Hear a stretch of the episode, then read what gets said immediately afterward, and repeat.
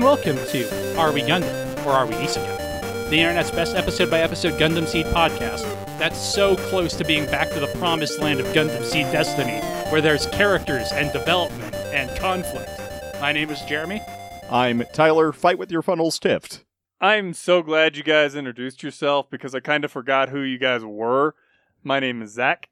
No, Zach, we're not supposed to reveal we're all in the same place until next episode for the final one, so it sounds special. This week we are watching the final episode of Gundam Build Divers Decisive Battle. The conflict is over at the end of this episode, and I don't know what could possibly happen in the next one. It yeah, was I mean, very confusing that they decided to do what they did at the end of this episode. I think I have a theory as to why they decided that they wanted to squeeze another thing into this one, but uh, I'll save that for then.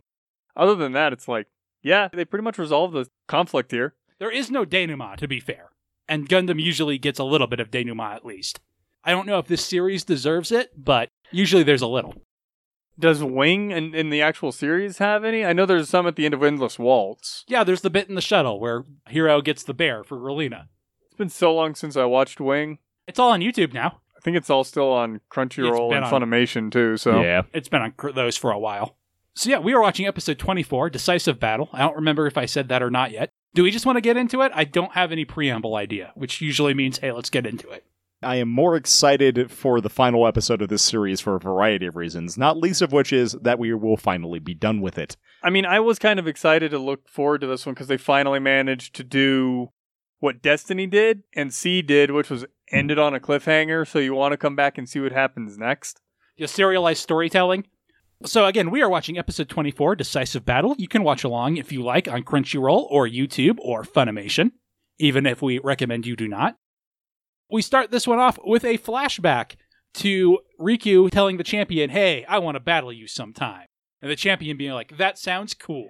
I mean, on Whatever, the one kid. hand, it is kind of setting up on the conflict because Riku was saying, I want to fight you. And the last episode ended on their fight basically about to start. So it does have that emotional weight to it of this is what he wanted from the beginning.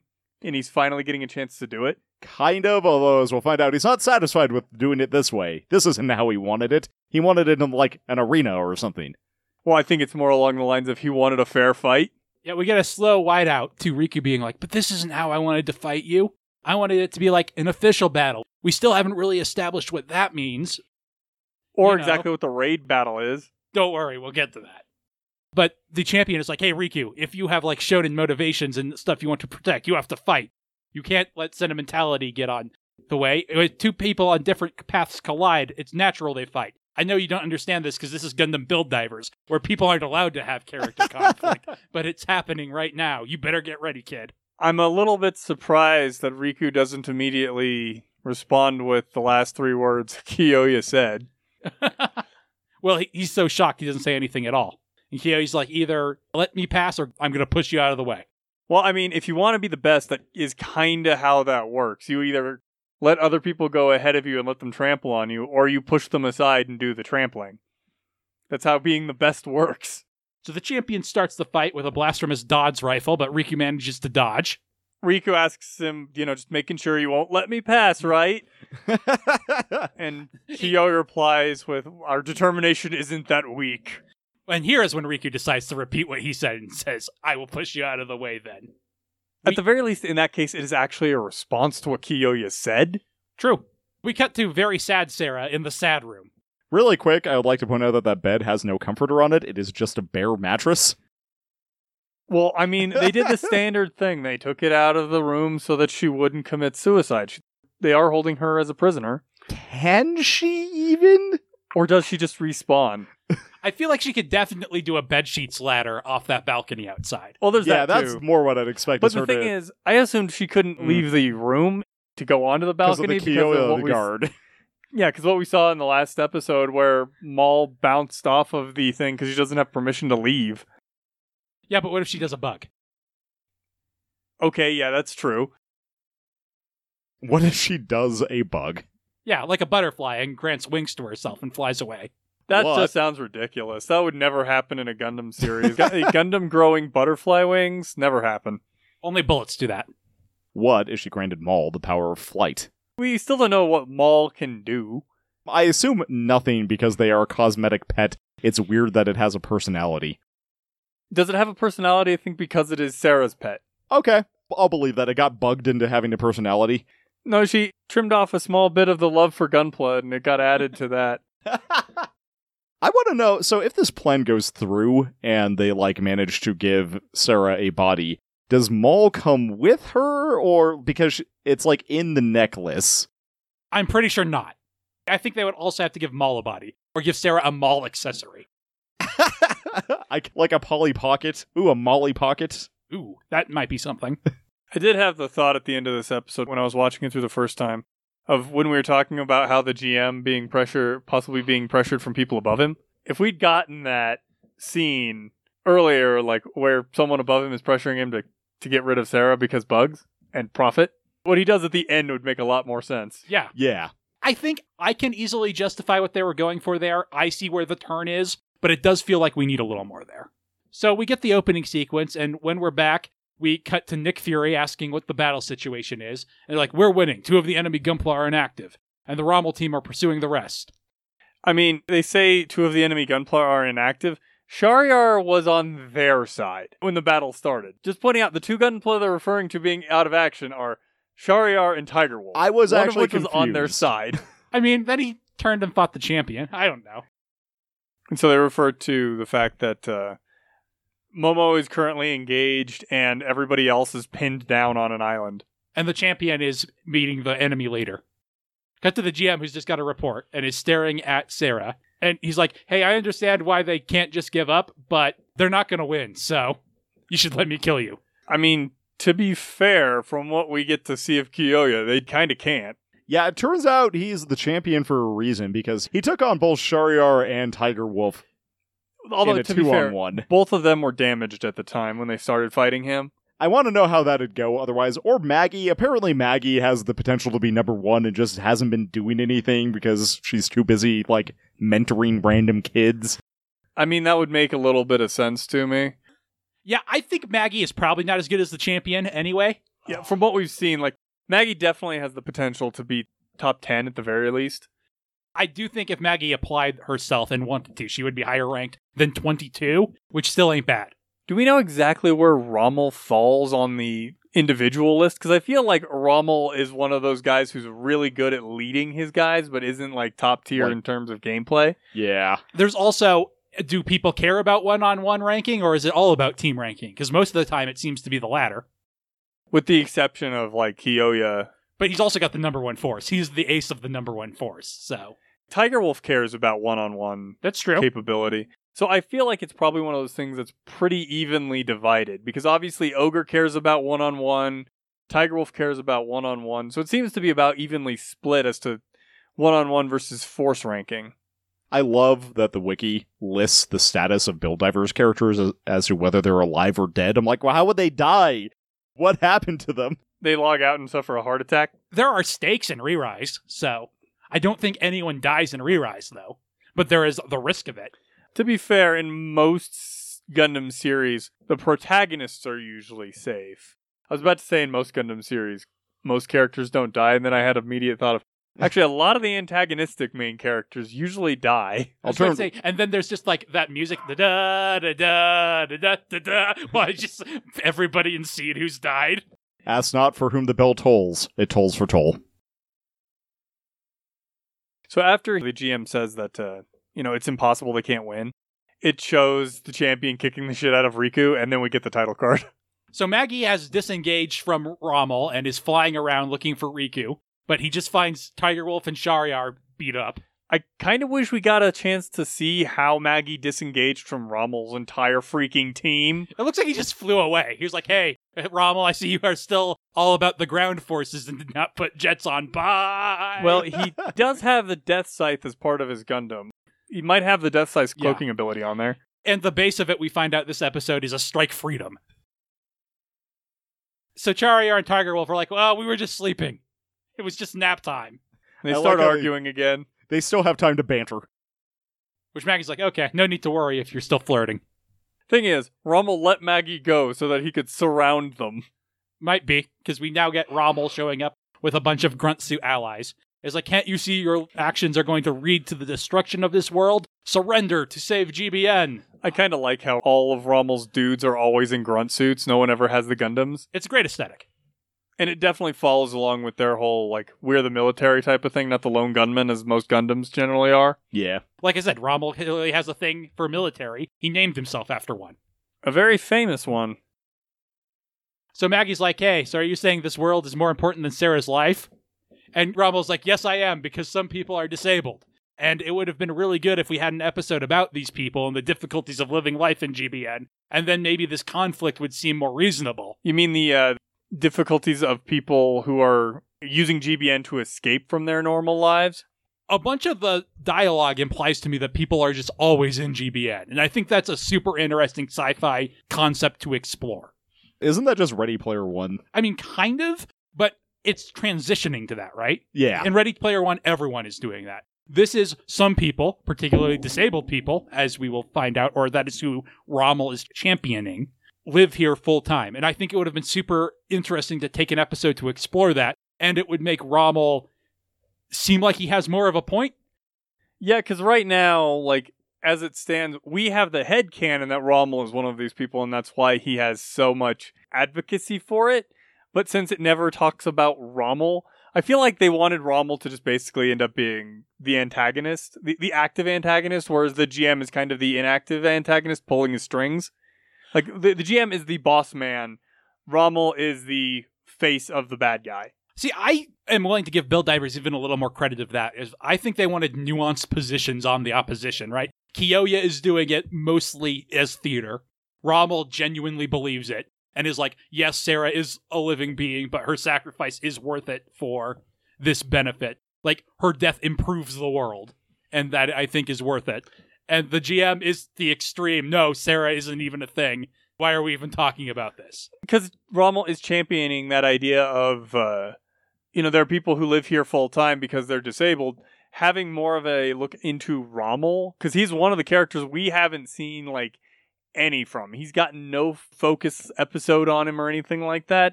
He's just kind of nipped in and out to be a running joke about being a ferret. And I don't even think it has to be about Rommel. I think if there's just an episode about some characters who do that and Rommel is fighting on their behalf, I think that still works. I It- did point does this situation sense. out to Alex though, and she's like, "You know there are other video games, right? Like you know that most MMOs don't last that long, right? Well, the, I, I think the idea here is that even though we've mentioned that the, the tech doesn't seem like it would really do that, the fact that they it's like a full dive MMO type of thing, so they can get up and walk around here. I get the feeling that GBN is the only game that does this. it might be, but it wouldn't be for very long, and like Well, it's a ridiculous premise, but I think it is one we have to engage with. that's fair. It also depends on how long the Damn it, technology has been patented. Because if it's been patented, then nobody else could technically use it to make a different game to start with until the patent ran out. I'm curious. Why are you saying patent and not patent? Why am I saying patent and not patent? Is Peyton Manning paying you to say it like that? No, I'm saying patent like the way I am because I can see that it irks people. Speaking of patents, everybody take your Jeremy talks about build fighters drink. There is a character in Build Fighters whose motivation is he wants to figure out how the technology to move Gundams works because the patent only allows it to be used to uh, do mobile suit battles with Gunpla. And he's like, no, we could apply this to medical technology. If we could move plastic any way we wanted, can you imagine the possibilities? I don't know how long patents last before they are like before you lose the patent and anybody can access it. I was trying to find out how long patents last in Japan, and the answer is 20 years. So we cut to Kurt as Rommel gives his speech about the difficulties some divers face who can't act freely in the real world. Remember Kurt, Rommel's sidekick? especially because of what we find out that he's more or less talking about Kurt. So bringing up Kurt as an episode focus, like they did for uh, second in command lady of Yeah. Avalon Amelia, and Hyakki lady, Rose. Like they did that a couple episodes ago. That would make a lot of sense. I like I said, it doesn't even have to be Kurt. It can be another character, and then we can subtly draw the line. Well, I mean, especially if Kurt like made some kind of tangential appearance for that. Yeah. Because otherwise, I, I win with Kurt because he's the one we've seen. Yep. As opposed to adding another character for them to not use. Uh, Tiger Wolf's like, hey, if you do that, her face is going to haunt you every time you log in, and you'll never be able to enjoy the game again. I don't think Tiger Wolf is wrong for No. Rommel. I get the feeling that if this were to go through and Rommel were to kill her, like Rommel's got the conviction to do it. But I do think he is human enough to feel bad about it and feel guilty about it, so he would see her face every time he logged in. Yeah, which goes back to my headcanon about Rommel being ex-military. I think he has decided that that's true, but he also has experience with that already. And he's willing to deal with it in order, f- not for himself, but for the other people that he's trying to champion. He's a good leader. Well, that's one of the reasons why I actually like Rommel, because they brought that through without having to take too much time to dive into it. He's a better character than the build divers are. Yeah, I really dislike that this actually fairly interesting philosophical conversation is happening between a bunch of side characters. What are you doing, show? And depending on how you look at Rommel, you could also see Rommel as a side character to a side character. Is he Kyoya's side character? I mean, you could see him that way because we've almost always seen Rommel in conjunction with Kyoya. Though he's Kyoya's dragon, if Kyoya is the main antagonist. Yeah, he is definitely Kyoya's main henchman. So Rommel's like, that's not worth the tens of millions of lives playing GBN. So I won't let GBN be destroyed. Didn't we already find out that it was only 5 million people played it? 20, 20 million people. which Yeah. is technically tens. It is two tens of millions. And Maggie's like, no, optimism. We're gamers, remember? What are you, some sort of bitch that doesn't go for the perfect ending when you play? I do kind of like the phrasing there because of the fact that it is a game. Yeah, Shariar says it. You, you should aim for the true ending, I no matter that how so hard much. it is. It's pretty good. Go for the harem ending Rommel. Rommel's the kind of guy who's like, I got to the end, I saw the end cutscene, that's good enough for me. Shariar's the dude that's like, dude, I played Dark Souls 30 times and got the perfect ending. So Rommel's like, no more talk, open fire. And Maggie's like, bitch, I have a strike freedom. You know, it's really funny. I hadn't thought about that, but I was bored once and thinking about the, along the lines of if I were to build something for a game like this, what would I use for it? And me being me was like, strike freedom for the funnels and whatnot, and then combine it with Death Scythe cloaking ability, and you have a nasty, highly mobile, highly destructive sniper.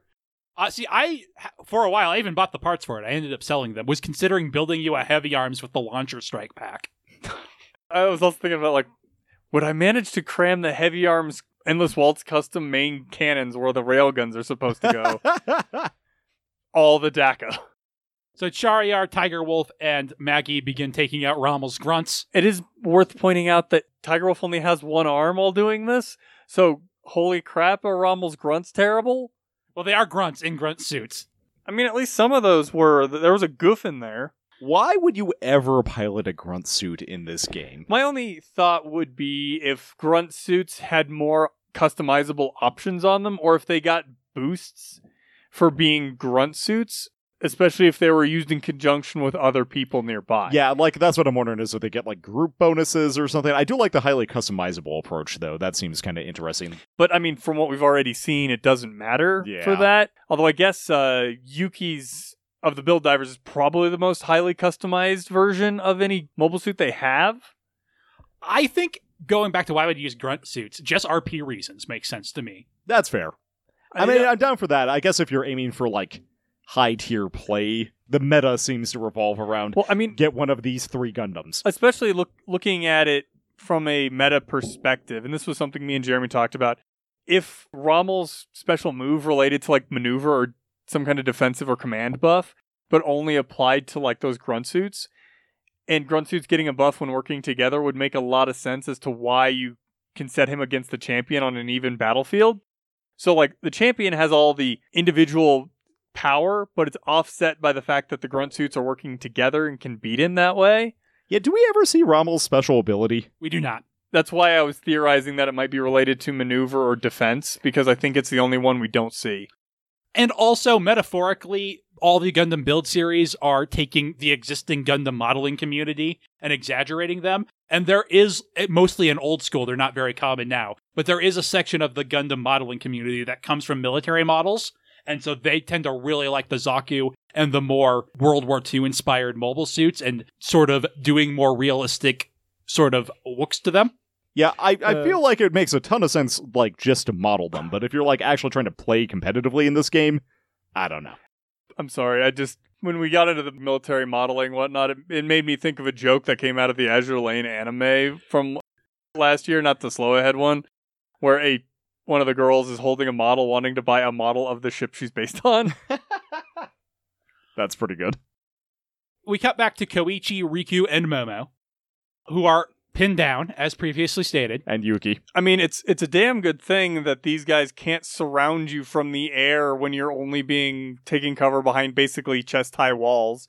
It's a really good thing they can't possibly do that. So they're like, hey, Yuki, go back up Riku. We're going to break through here. And Koichi's like, yeah, I have one more round in my destroy everything cannon.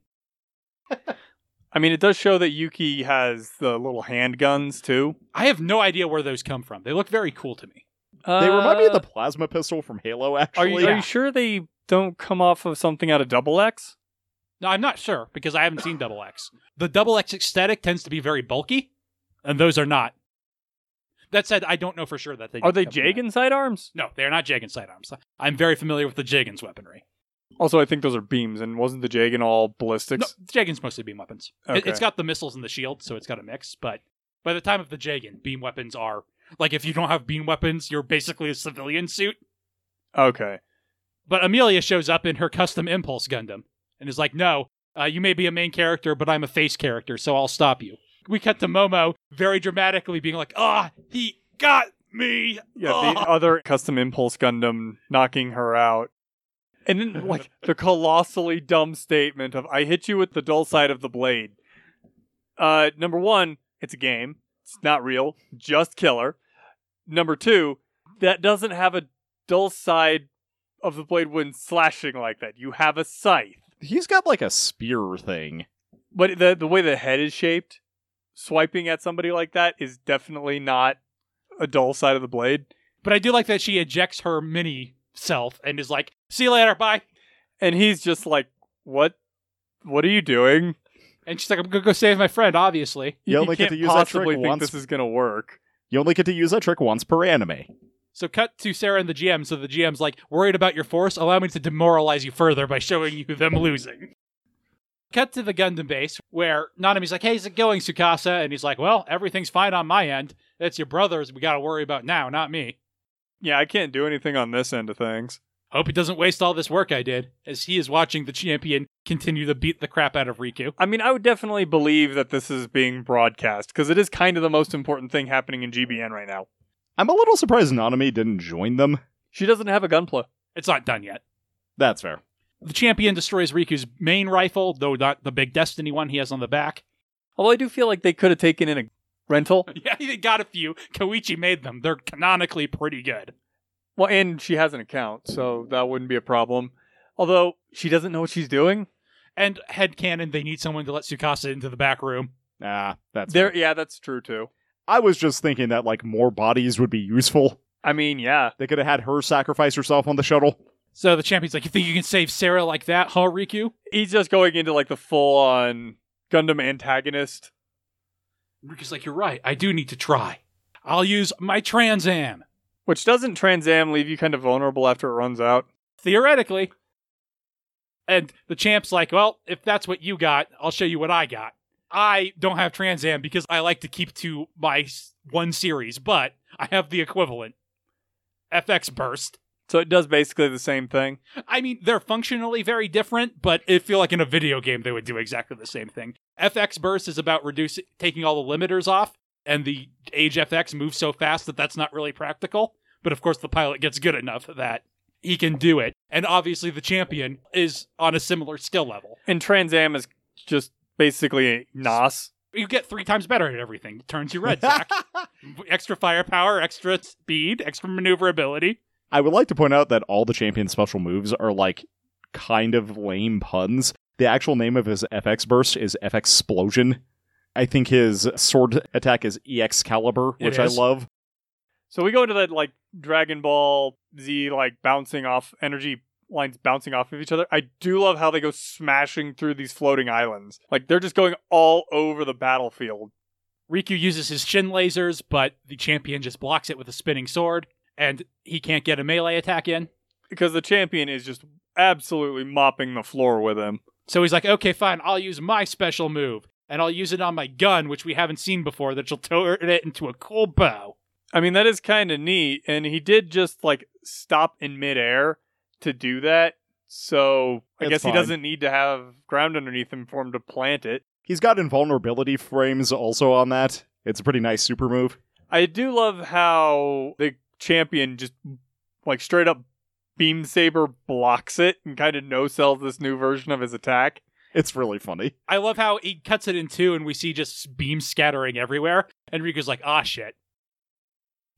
And then the champion's like, "Now take my enhanced funnels." Enhanced sword funnels.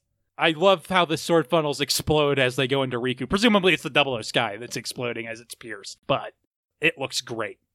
And the GM's like, hey, Sarah, the battle will be over soon, so let me kill you now. The coalition totally has this. Riku is barely able to get up. He's down to just the big Destiny gun.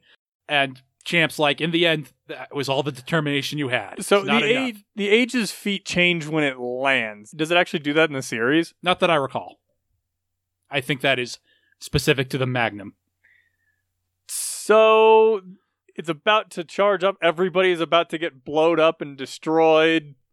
Yuki loses an arm. Somebody figures out that you can go around the cover that Ayame and uh, Koichi are using. And Genki Boy just picks Momo up. I I, I love the screen here because he picks her up and it's like she's flailing, and I love all the scratch damage on his Yep. Gundam's head. And Sarah's like, ah, everyone is going to get beat. This is so sad. I don't understand that this is just a video game. They might suffer a small penalty. Of course, I mean, like you said, this is just this is physics for her. This is Yeah. life for her. So to her, them getting shot down might actually be them dying. This actually has stakes though, because if they lose, they have no chance of rescuing her. Yeah. So Because she now remembers the champion asking, hey, what do you want? And she is thinking about it. and she's like, "I want a Deus Ex Machina." So we get the very slow shot of the champion's rifle charging as she yells to stop. And this is her summon, which summons Ogre. He lands presumably right between the champion and Riku, which initially it's like, how could he possibly land there? But we see Koichi jumping away from him. Kyoya, yeah. Yeah, Ko- Kiyoyo. Koichi, my bad. Yeah, my uh, interpretation is the Ogre was trying to land right on him. He was trying to DFA him. Yes. But Kyoyo was like, I've played Castlevania Symphony of the Night. I know the backdash. Riku is super surprised that Ogre showed up. and he just sees that they have accepted the alliance. I, I get the feeling that he sent that. We, we saw him sending out the alliance request earlier. Yeah. And I get the feeling that Ogre was really debating whether or not he wanted to help Riku and then finally made up his mind and decided, yeah, I could go for a good fight. I don't think his force members tried to convince him of anything. I don't honestly think he would have told them anything about it. I think Doji might have tried to convince him about it. Only if he told Doji that he had that Yeah, they Riku got- had asked. Yeah. I feel like he wouldn't have told anybody to make this decision on his own, especially because of what they say later. I'm really surprised that he didn't immediately jump on a chance to fight the champion, though. I get the feeling the reason why he wouldn't do that is because he never thought they'd get that far. That's fair. Because l- looking at it, they're fighting against basically the whole server. He's like, "You ate all the appetizers for me. Now it's time for the main course." Well, I think it's also a matter of you. Uh, you guys are actually proving that sh- this is something that, is possible. So I'm a join in because this is going to be fun. He definitely has a smile of, oh, nah, now it's Ogre time. Shut up and sit down, Riku. I'm going to take him out. I feel like his swords change length every time we get a shot of the ogre custom. So we get what would be the eye catch and cut the Yuki being landing after being shot. And Amelia's about to finish him off when someone shoots her from off screen. And it's her only other rival, Rose, I guess. Well, first we see Doji showing up to save Yuki. and he's just going to town. I also get the feeling that Riku didn't tell anybody that he was reaching out to Hyakki for assistance. Probably he didn't want to get their hopes up, would be my headcanon. Yeah, that'd be my guess. I'm just saying that I don't think he told anybody about it.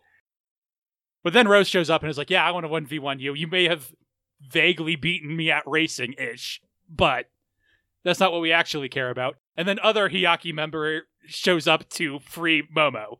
Well, I do love the very slow kick animation she has of just like, ugh, you suck. I'm getting out of here.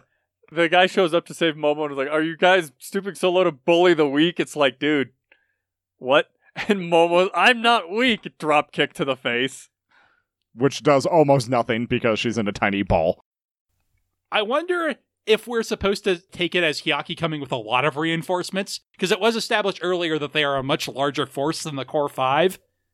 We've seen at least, I think, six, no, seven of their mobile suits because they just showed a shot of four more coming in, and I don't know that we've seen all of them.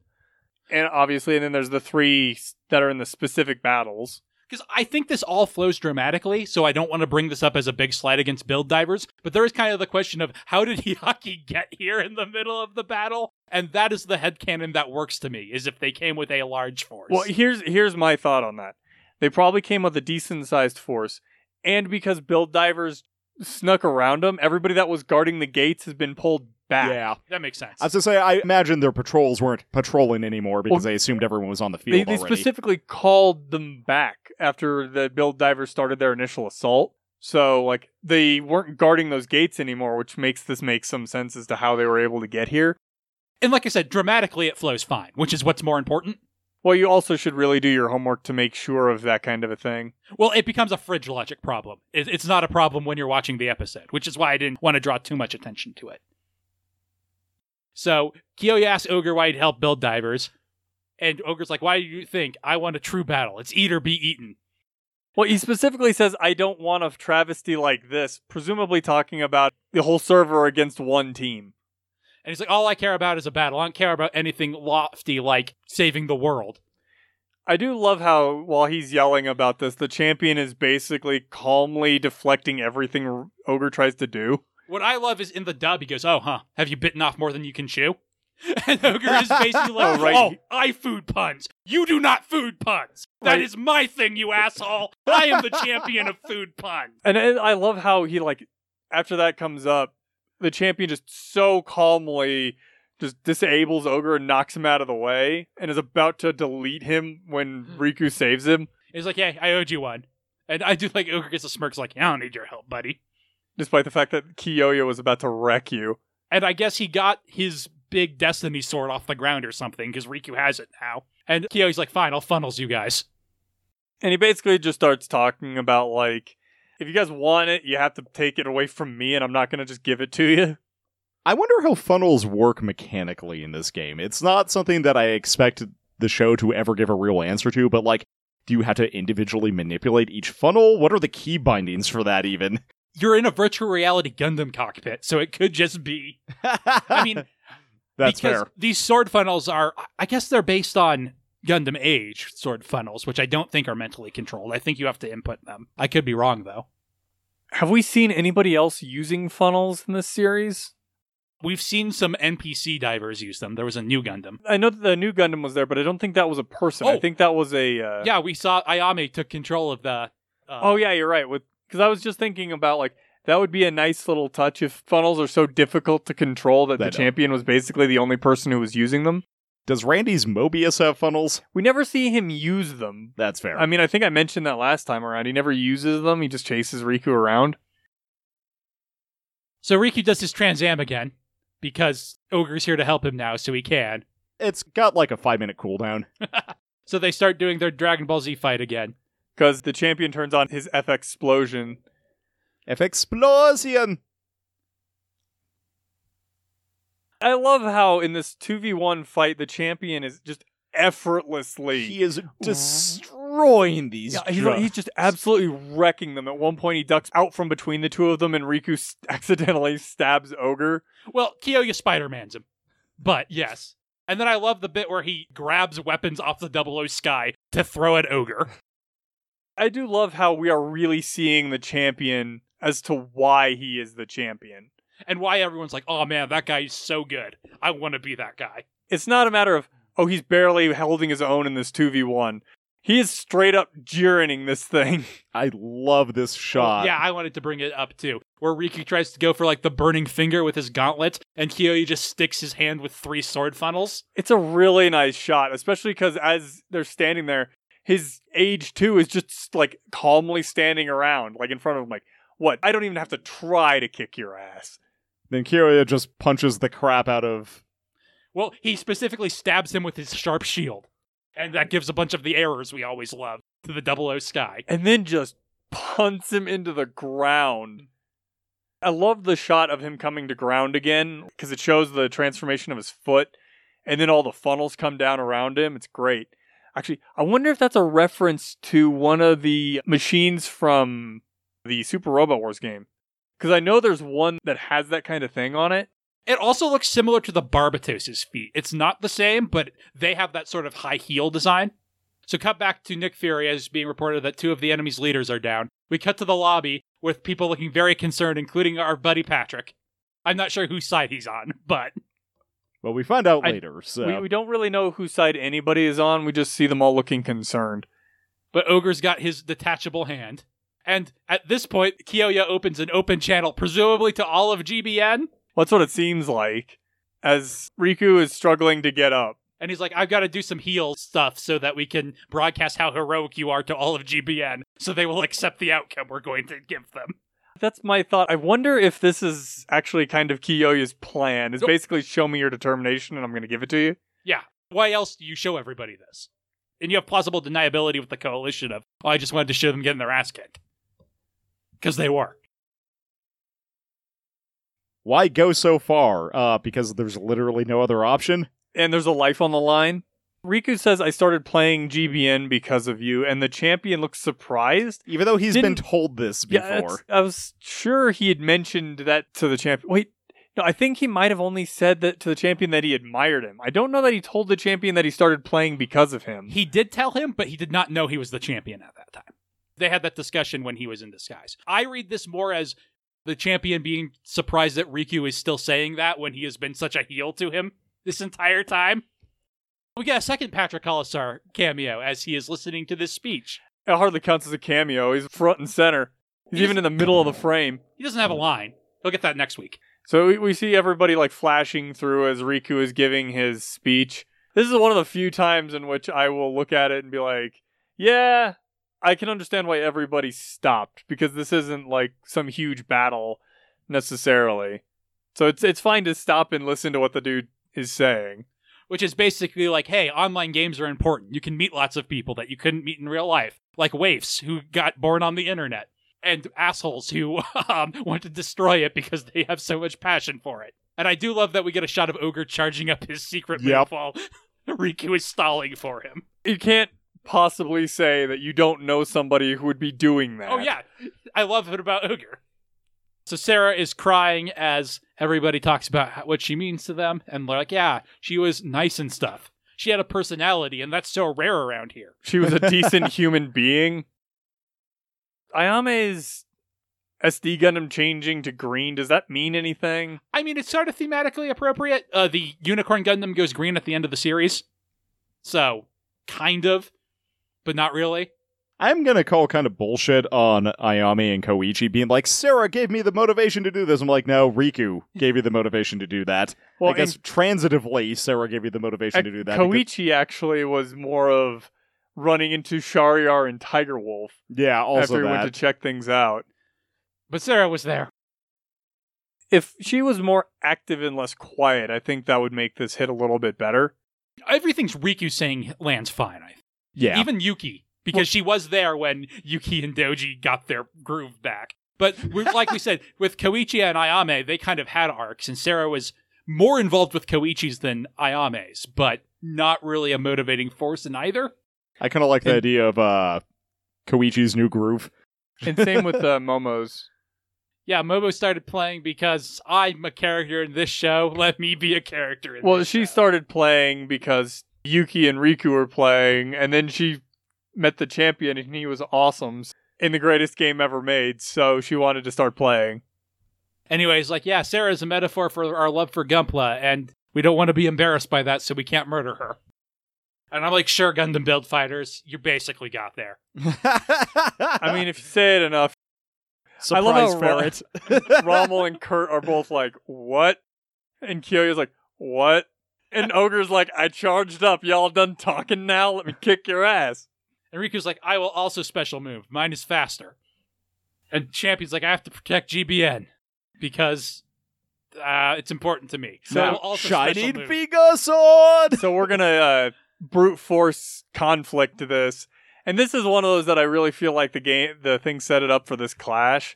Because we saw how badly Kyoya was absolutely wrecking them in the maneuver battle. That's what he's good at. So him going to the brute strength beam clash approach here really makes it feel like he's throwing the match. Yeah.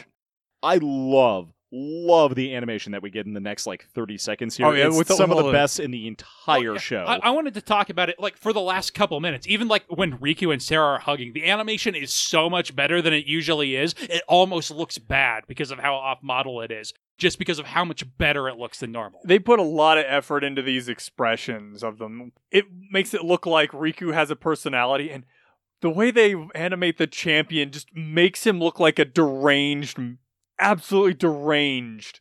it's kind of great. But like Jeremy said, it does also look kind of off model because it's so much better. Ogre looks fine, I guess. I do love how they're beam clashing, and Riku's like, "We'll protect what we love," and Ogre's is just like, "Grrr." Food. And then we cut to the Gundam white space where Kyoya is asking Sarah what she wants.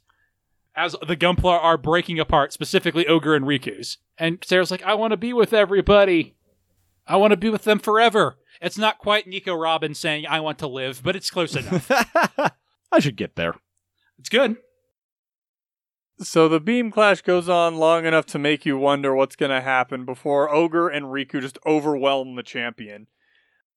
I do feel like he threw the match here because he easily could have gotten out of the way. We've seen him do it numerous times already. And he does not seem at all concerned about this loss. He, he seems a little forlorn. Again, very good animation on him. His expression here is perfect. It even says magnificent. You showed me the power of your determination. Well, like I said, I think he threw the match because he wanted to save Sarah from the start, as well as the fact that uh, this was what he wanted from the beginning. But I can see why he would be annoyed or sad because you don't get to the top by wanting to lose or liking to lose. Yeah. So Ogre does a face plant into the ground while Riku tries to fly for the castle, and he, he Ogre's like, "Yeah, get him!" I do love his expression because it's still kind of got the "I'm going to murder things" expression Yeah. on Ogre. He's like a little punch drunk, I think. Yeah, he was like, "Oh God, that was good. I need a cigarette, Riku. Go get her." I'll be here when you get back. So he is flying towards the balcony, which Sarah jumps out on, so she can at least get that far with the barrier. We see a whole bunch of those hazard errors popping up as Riku's like, "Thanks, Double O Sky, we did it." And I love this shot where he dis like Unsummons. unsummons- Yeah, yeah. the Gunpla and is flying towards. Yes, misses. That's the word I wanted. I did have the thought of I'm, I'm. It's a very good thing this world doesn't have fall damage. Yes, Apparently, but it does have conservation of momentum, which is great. so apparently Sarah could also jump off this balcony. Yeah. Which, thinking about it, that might be enabled because Kyoya is disabled, so his privileges on the castle might be disabled. Again, they are animated so well it almost looks bad as Riku flies into a hug with her, knocking her back onto the balcony. So Molly inflates herself like a gum gum balloon to Which- catch them. Is that a thing we have established Maul can do? No, No, Okay, I we've didn't established think so. that she can change sizes and get smaller, but not bigger. Okay, that's fair. Yeah, I forgot that it got smaller earlier on. but I do love it. she returns to normal size. I was like, I want to be part of this cool looking hug. It's so well animated. I got to be in this. It does make me wonder about the usual rules for something like this because, yes, he has grabbed the flag, but it's not his mobile suit. So, he could summon his mobile suit around them. There is a rad shot at the end of Re-Rise where Sarah and one of the other L divers take a hit, get blown out of their Gunplas, and go flying back. And Riku and the other main character unsummon their Gunpla and resummon them around them when they're in their arms, like catch them and resummon them and keep fighting. so the GM's like, well, shit. Well, he's like, ah, it's the end of a Gundam series. Look at all these pretty lights. They must illuminate the future and possibilities. And all Shakespeare comedies end in marriage, so this is good. I have accepted that the champion is right and you guys win. Yeah, so he just declares them the winner. Although, at the same time, like Jeremy said, they could easily just resummon Riku's Gunpla and capture the flag with that. Yeah. So it's more of like just putting a stamp on the formality than anything else.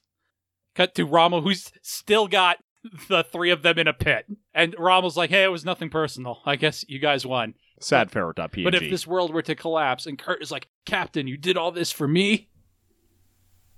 Thanks. You're a good leader. But I'll live. And then he says the thing that I've also been thinking. If GBN were to go away, we just have to rebuild it. Yeah, it's a game. Yep. Yep. No, I mean, again, all of this is just a game. It's Sure, it would take time, but you'd probably have access to the original code somewhere. They backed that shit up for a long time. well, you say that, but they apparently don't have backups of the damn server, so I don't know.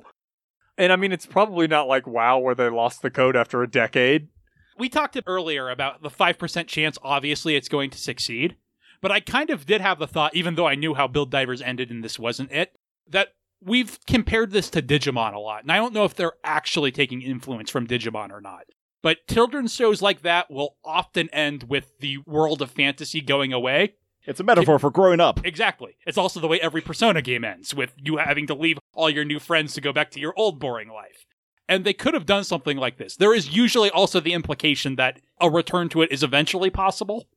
But this line specifically made me think they could actually end with GBN being destroyed and just the implication that GBN 2 is coming out. And have to build a new version. Yeah. The problem is, according to what Koichi said earlier on, GBN would only be destroyed if they fail to transfer Sarah.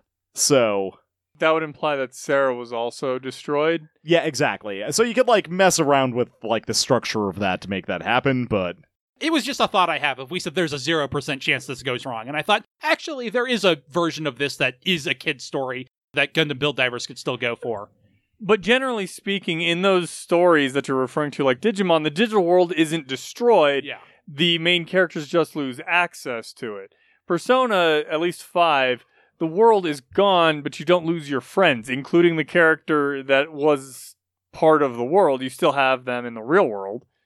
So, like, that doesn't change anything. You don't lose anything. Yeah. Except your special powers that allow you to actually kind of horrifyingly change people's minds about things. yes. Take another build fighter shot. That ends with them losing the ability to make Gunpla move. But then in the credits, it is implied that the genius that was like, "How does this work?" Figured out another way to do it. How did they lose access to making to Reverse doing isekai. that? Okay. And Kurt goes on, "We're builders after all. Remember? Yeah, but builders are not the same thing as coders. It's a metaphor." It's following along with what uh, more or less Shariar said earlier. So the credits start as the rest of Build Divers show up to the balcony. Maul is very cute. it's still raining sparkles. Do you think that Avalon just is programmed to do that every time a battle ends? And the announcer announces raid battle is about to start. And we have a countdown from 10 minutes. Cut to Tori in the lobby. He's like, hey, Build Divers, you just need to get her to the lobby so we could. So she Get her can out. log out because you need to be in the lobby to log out. And Riku's like, Avalon, we're really cool and let me have my Gunpla back. So we're going there now. I mean, to be fair, I would definitely see Kyoya Yeah. doing that. yeah. A- absolutely. It's just the time scale on this is weird to me. Yeah, like how long has it been between the two? Because we don't Yeah. know how long it was. Yeah. So Build Divers and Co. all exit and they're like, oh, why is there giant enemy crabs coiled around the lobby tower? What is fucking Megidramon doing in this series? I knew it looked like a Digimon, but I could not remember the name of it. But I had the very same thought of what is this Digimon doing here? And so Riku's like, what is this Digimon doing here? And Sarah's like, oh my. Is this based off of anything? I think at first I thought it was going to be like the Dark Gundam, but I think this is Build Divers proprietary. It might be based on something from SD Gundam. That would not surprise me, but I also believe it is original to this series. If they're stealing from Digimon, it's probably a Build Divers original. and that's the end of the episode on a shot of Build Divers, Shariar, Maggie, and Tiger Wolf being like, uh. this was unexpected. I thought we were done with the show. What do you mean there's another episode? We've resolved the conflict. Yeah, I really feel like they could have cut like two minutes out of this episode and then just finished the series, but There's stuff in the last episode that I definitely think is worth it. And I also get the desire to celebrate. It's weird because I'd com- not completely forgotten. I'd remembered parts of the last episode, but I completely forgot this last giant space bug out of nowhere. But Re-Rise ends on something very similar. huh. And I Re-Rise it makes more sense. It is more like not foreshadowed, but it's like a character does something ridiculous, but I it kind of does make sense. But in Build Divers, I attributed it to Build Divers coming out during COVID and getting split into two 13 episode series instead of 125, and them having an extra episode, and them just going, let's just go hog wild and go like full fan service in the last one. I could see that. I also believe that it probably had something to do with okay, now everybody will be friends again, so let's show everybody being friends again. Yeah, I was going to say the show's obsession with the lack of character conflict, I think, is part of their motivation to do this. Although that is really more for the next episode than yeah. this one. Decent episode overall. It's a into the conflict, like we said. It's weird that there's another one, but it all plays pretty well. Tyler, do you have a high point? I'm going to take, I think, the easy one and just the amazing, if almost too amazing, animation of Ogre and Riku fighting the champion. That's like the entire episode. You just Okay, no, so sp- specifically the like Sakuga moment where they're animated super, super well. Okay. Drawings. Zach, Yes, do you have a high point? drawings. I think I have to go with how effortless Kyoya is when it comes to dumpstering Ogre and Riku. Like he is just absolutely wrecking them, and it's great. And it's really well portrayed. Like it, the posture of his mobile suit at any given point is relaxed. Well, and it looks like it's not overblown like he's doing something ridiculously silly like I I can do this because of whatever. It's literally like, "Oh yeah, you guys aren't really used to working together, so I'm going to exploit that and I've been doing this for a lot longer than you have. So I'm going to use every single trick of the trade." It's going to be weird because I criticized it, and I do think it can be better because Rerise does something very similar in a better way. But I think the big damn heroes moment that Ogre gets works pretty well. It's a good turnaround for the episode. I agree. I had something else to add to that. That's but when then he I just pops up, it. right? Yeah. Before we get to low points, Tyler, you said last week that you would be very upset if Riku managed to beat the champion. So how are you with this resolution? I'm curious. This is fine because I think, as we discussed, the champion kind of throws the fight. And also, it's a two on one. I was expecting Riku to win in a fair one on one fight, and that is not what happened. So, I am perfectly satisfied with this outcome. I am too, and I agree with you on all those points. It's super weird that our protagonist feels like he's in the same spot he was at the beginning of the series now, though. I mean, he is established as being in like the top 10 and being a contender, and clearly the champion is just so far ahead of everyone else. But it seems so weird that he doesn't have a moment of like, now I'm better than this guy. I think it only feels that way partially because we never really got to see him be better. We just are told he is better, and we never see like any actual improvement. That's a good point because people keep saying Riku's really good, but we don't see him improving. He has no victories, right? He loses to Tiger Wolf. He at best ties Ogre. And he technically beats the champion here. But like we said, the champion is very protected in this match. It's a 2v1 and he's kind of throwing it. I think that's part of the problem of making the supporting cast all extremely high ranking characters is that you can't have him beat them without diminishing their like relative uh, importance in the world. Without them basically feeling like they're jobbing for him. Yeah. So what is your low point, Tyler? I think it might actually be the scenes with the GM in this. They feel a little bit unnecessary considering how much he's been harping on it already. And I don't know that it really adds to the tension. I think it could have just been scenes of Sarah having those thoughts herself. Zach? Like Tyler said, it's kind of difficult to come up with an actual low point. I think I might have to go with the random Hyakki member that manages to appear in the waterway in time to help Momo. Because all the other ones make sense out in the woods and out in the world, but this guy just popped up into the sewer ground to, to help Momo out of nowhere. Because I they had to have somebody to save everybody. And that that like that's not even that bad. Thematically it works just fine.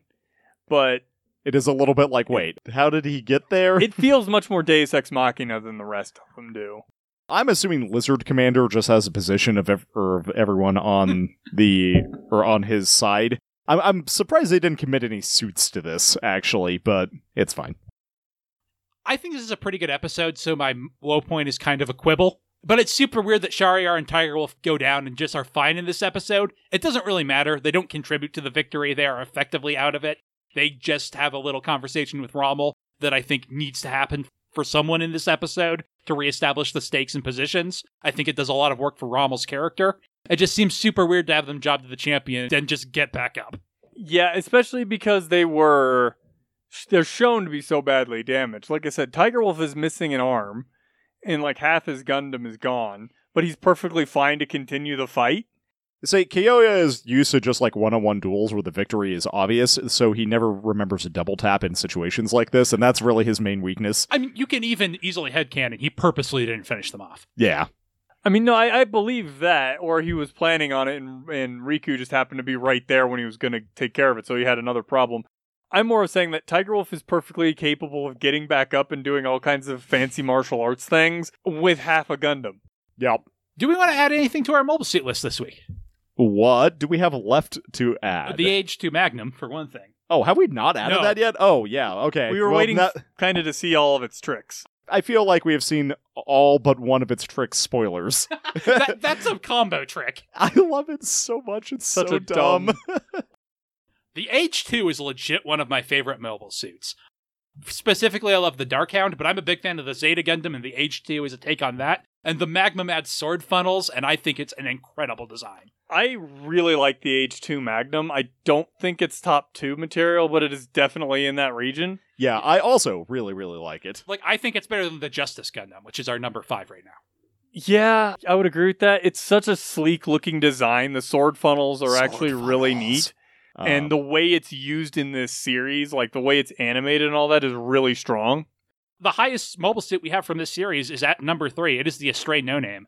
I like the AGE II Magna more than the Astray No Name. I don't like the junk aesthetic as much as I know Zach does because he's making a face at me right now. I think they're very good, don't get me wrong, but I like the AGE II Magna more. I was thinking along those lines. I like both a lot. I think I like the Stray No Name more because of the fact that it tells a story on its own.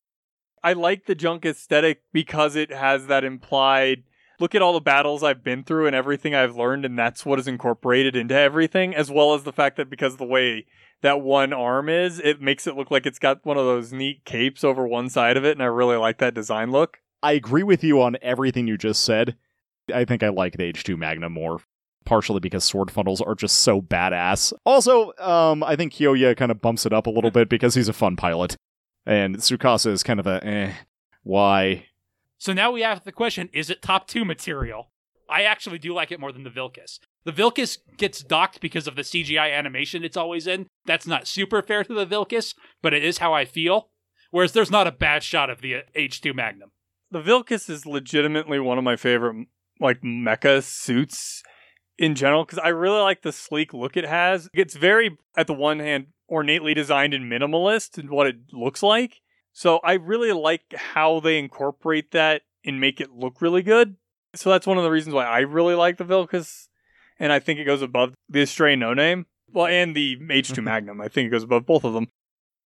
Um, so I guess it comes down to me, huh? Yeah. Um, so I will say I like the Vocus's color design a lot, or maybe not a lot more, but more. I do like the AGE II Magnum's color scheme fairly well. It's like a better version of Shariar's color scheme. One of the things I love about sword funnels is that green color they give them all the time, and I don't know why, but it always looks so good.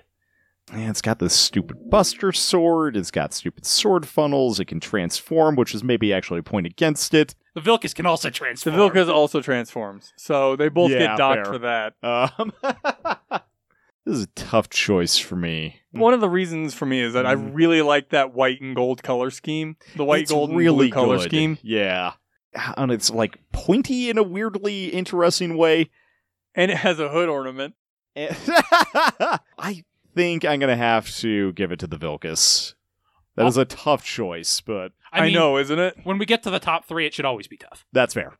so the AGE II Magnum is an incredibly respectable showing at number three, below the Vilcus and above the Astray No Name. Funny how the like the two best designs in the series are the two antagonist designs. I mean, Kyoya's barely an antagonist, but yeah. He is an antagonist at the time, so that's why I'm throwing him under the bus on that one. And that will about do it for this episode. If you are listening on Patreon, we are running a poll right now for what bonus episode we should do to celebrate us finishing Gundam Build Divers. I wanted to watch the Re-Rise episode that's a crossover, but one of our patrons literally paid us to not watch Re-Rise, so I figured he should at least be allowed to vote against it. there will be some other options. We haven't figured out everything yet. I have an idea I like that would be fun, and I think Zach and Tyler are going to provide some. We'll see. If there are only two ideas, you know who slacked. what if there are three? Then it'll be ambiguous. It's true. If you're listening to this in the public feed, the poll should still be running if you join our Patreon. We were very, very close to our $50 goal recently, where we will play through Journey to Jaburo. We had a little bit of a Patreon dip, which is no big deal. But if you want to see us do a Let's Play, We're incredibly close to that goal. And now that we are all vaccinated and healthy, we should be back to doing actual bonus episodes instead of just crying and thinking we should do them. Tyler, was this Gundam or was this Isekai? a tougher question than it was. I think it's Gundam. I think it's Gundam more than it's Isekai. Zach, I think it's more Gundam than Isekai because here we've got people yelling about their motivations and discussing the new world and whatnot. That, that's all Gundam stuff, despite the fact that Isekai is literally being dumped into a new world. all right. Join us next week when we will be watching episode 25, A New World. Bye.